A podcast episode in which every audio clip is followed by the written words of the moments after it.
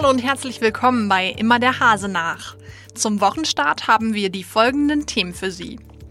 In Osnabrück müssen derzeit hunderte Straßenbäume gefällt werden. In den Top News erfahren Sie warum. Der Coronavirus ist weiter auf dem Vormarsch. Was Stadt und Landkreis Osnabrück tun, um die Verbreitung einzudämmen, erfahren Sie im Schwerpunkt. Unter anderem von Anna Kepschul und Wolfgang Griesert.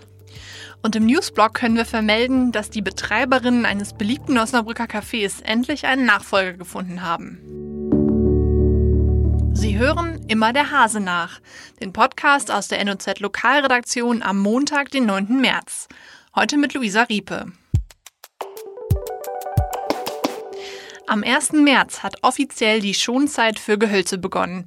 Und trotzdem werden in Osnabrücks Straßen und Parks weiter Bäume gefällt. Die Mitarbeiter des Osnabrücker Servicebetriebs sind immer noch dabei, die Schäden zu beseitigen, die die beiden letzten Dürresommer hinterlassen haben. Meine Kollegin Sandra Dorn hat nachgefragt. Sandra, wie fällt denn das Fazit der Baumpfleger aus? Wie viele Bäume sind betroffen?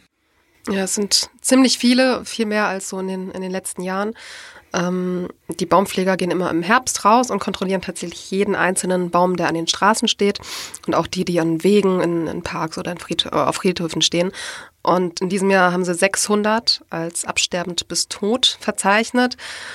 Also da haben wir schon einen extremen Anstieg. Bei den Straßenbäumen sind sogar fünfmal so viele wie in den Vorjahren. Ähm, das sind in diesem Jahr ja, fast 250 und das ist ziemlich extrem. Eine Art ist ja ganz besonders betroffen, nämlich die Kastanie. Warum ist denn das so und wie sieht es überhaupt aus für die Zukunft dieses eigentlich ja so beliebten Baumes? Ja, die Bäume haben halt alle sehr unter der Trockenheit der letzten beiden Jahre gelitten. Kann man sich momentan nicht so gut vorstellen, weil es wahnsinnig viel regnet. Ähm, aber das kommt halt für viele Bäume zu spät.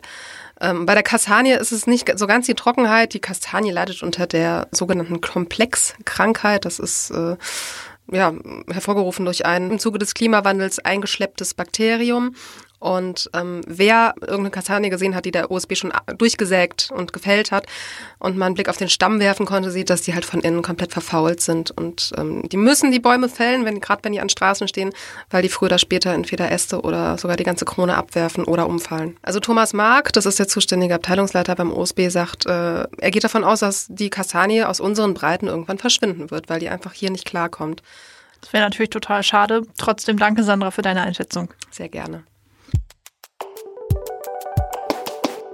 Ein Virus hält sich nicht an Ländergrenzen und er macht auch keinen Unterschied zwischen Stadt und Landkreis Osnabrück.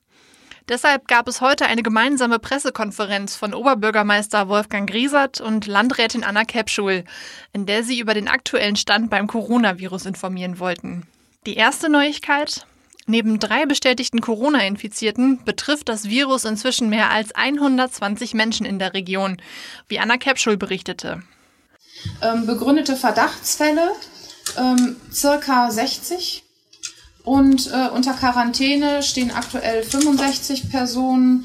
Ähm, häusliche Absonderung, das heißt äh, für Menschen, die also in ähm, ja, Kontakt gekommen sind mit äh, Verdachtsfällen, die also nicht in Zwangsquarantäne äh, geschickt werden, sondern einfach äh, in, der, in die freiwillige häusliche Absonderung gehen. Das sind äh, mehr als 100 inzwischen in unserem Gebiet. Die Landrätin erklärte auch, warum nicht alle Verdachtsfälle in der Region auf das Coronavirus getestet werden können. Also jemand, der einfach nur erfährt, äh, dass er vielleicht vor ein paar Tagen Kontakt mit jemandem hatte, der ähm, erkrankt ist oder ein Verdachtsfall ist, ähm, braucht also nicht sofort ähm, zum Arzt, um getestet zu werden, weil der Test springt erst oder spricht erst an, ähm, wenn tatsächlich Krankheitssymptome vorliegen. Ähm, ja, das ähm, ist auch so in unserem Fall äh, gewesen, der jetzt am Wochenende so eine Rückholung der Schülerinnen und Schüler aus dem ähm, IGS Eversburg. Ähm, dort sind eben die vier äh, Jugendlichen, die erkrankt waren, äh, getestet worden. Da war der Test eindeutig negativ. Das heißt also, es liegt eine normale Influenza vor. Und ähm, ja, in dem Fall, in dem jetzt weitere Kinder ähm, oder Jugendliche aus, aus von dieser Fahrt erkranken, werden sie natürlich auch ähm, nicht nur auf Influenza, sondern sicherheitshalber auch noch auf Corona getestet werden. In Osnabrück soll demnächst ein Corona-Testzentrum für die ganze Region eingerichtet werden. Dieses könnte auf einem Parkplatz im Stadtteil Schinkel entstehen, in einer Art Containerdorf. Weitere Informationen dazu kündigte die Stadt für die kommenden Tage an. Oberbürgermeister Wolfgang Griesert beschrieb die aktuelle Situation wie folgt. Wir befinden uns in, der, in dieser Phase von äh, Containment, heißt das ja, wie ich äh, gelesen habe, also der, der Phase, wie dämmen wir ähm, äh, eine Epidemie ein, äh, welche Maßnahmen treffen wir, identifizieren, isolieren, alles was da informieren, alles was damit äh, zusammenhängt. Und auf der anderen Seite, wie ähm, stellen wir sicher, dass das öffentliche Leben äh, nicht eingeschränkt wird? Also, dass wir nicht äh, sagen, überbordende Maßnahmen treffen, die äh, in, in diesen Tagen zum, zumindest gar nicht angesagt sind. Und man erfährt ja mehr oder weniger stündlich auch über die Medien, was andere so machen. Und damit setzen wir uns natürlich aufgrund der Faktenlage hier vor Ort auseinander. Trotz aller Vorsicht, Gerhard Bojara, der Leiter des Gesundheitsdienstes für Stadt und Landkreis Osnabrück, warnte die Bürger vor einer Hysterie. Die Einschätzung des Robert Koch Institutes ist nach wie vor so, dass in Deutschland das Risiko für Coronavirus-Erkrankungen als gering einzustufen ist. Und auch was die Gefährdung äh, durch Coronavirus-Erkrankungen angeht, muss man sagen, dass auch da momentan noch ähm, das Risiko ähm, als gering angesehen werden kann, wenngleich heute Morgen ja darüber berichtet wurde, dass es in Deutschland jetzt auch äh, leider einen Todesfall äh, gegeben hat an Corona.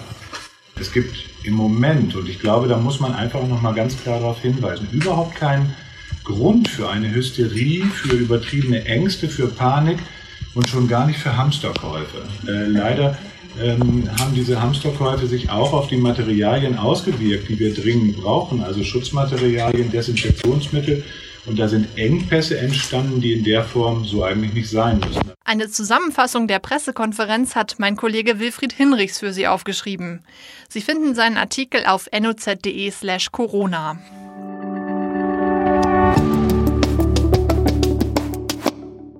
Desinfektionsspray, Handgel und Feuchttücher. Wie ein Notfallset für Corona-Hysteriker liest sich der aktuelle Aldi-Prospekt.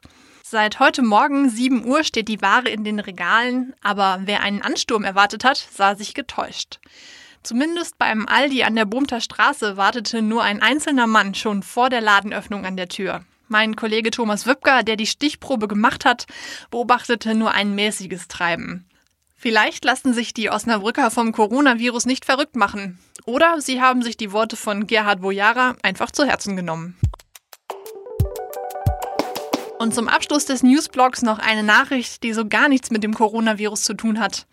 Die Betreiberinnen des Café Rosendahl am Osnabrücker Neumarkt haben einen Nachfolger gefunden. Die Schwestern Hildegard und Gertrud Rosendahl wollen in diesem Frühjahr in den Ruhestand gehen. Und sie haben nun zwei junge Männer gefunden, die ihren Laden übernehmen wollen.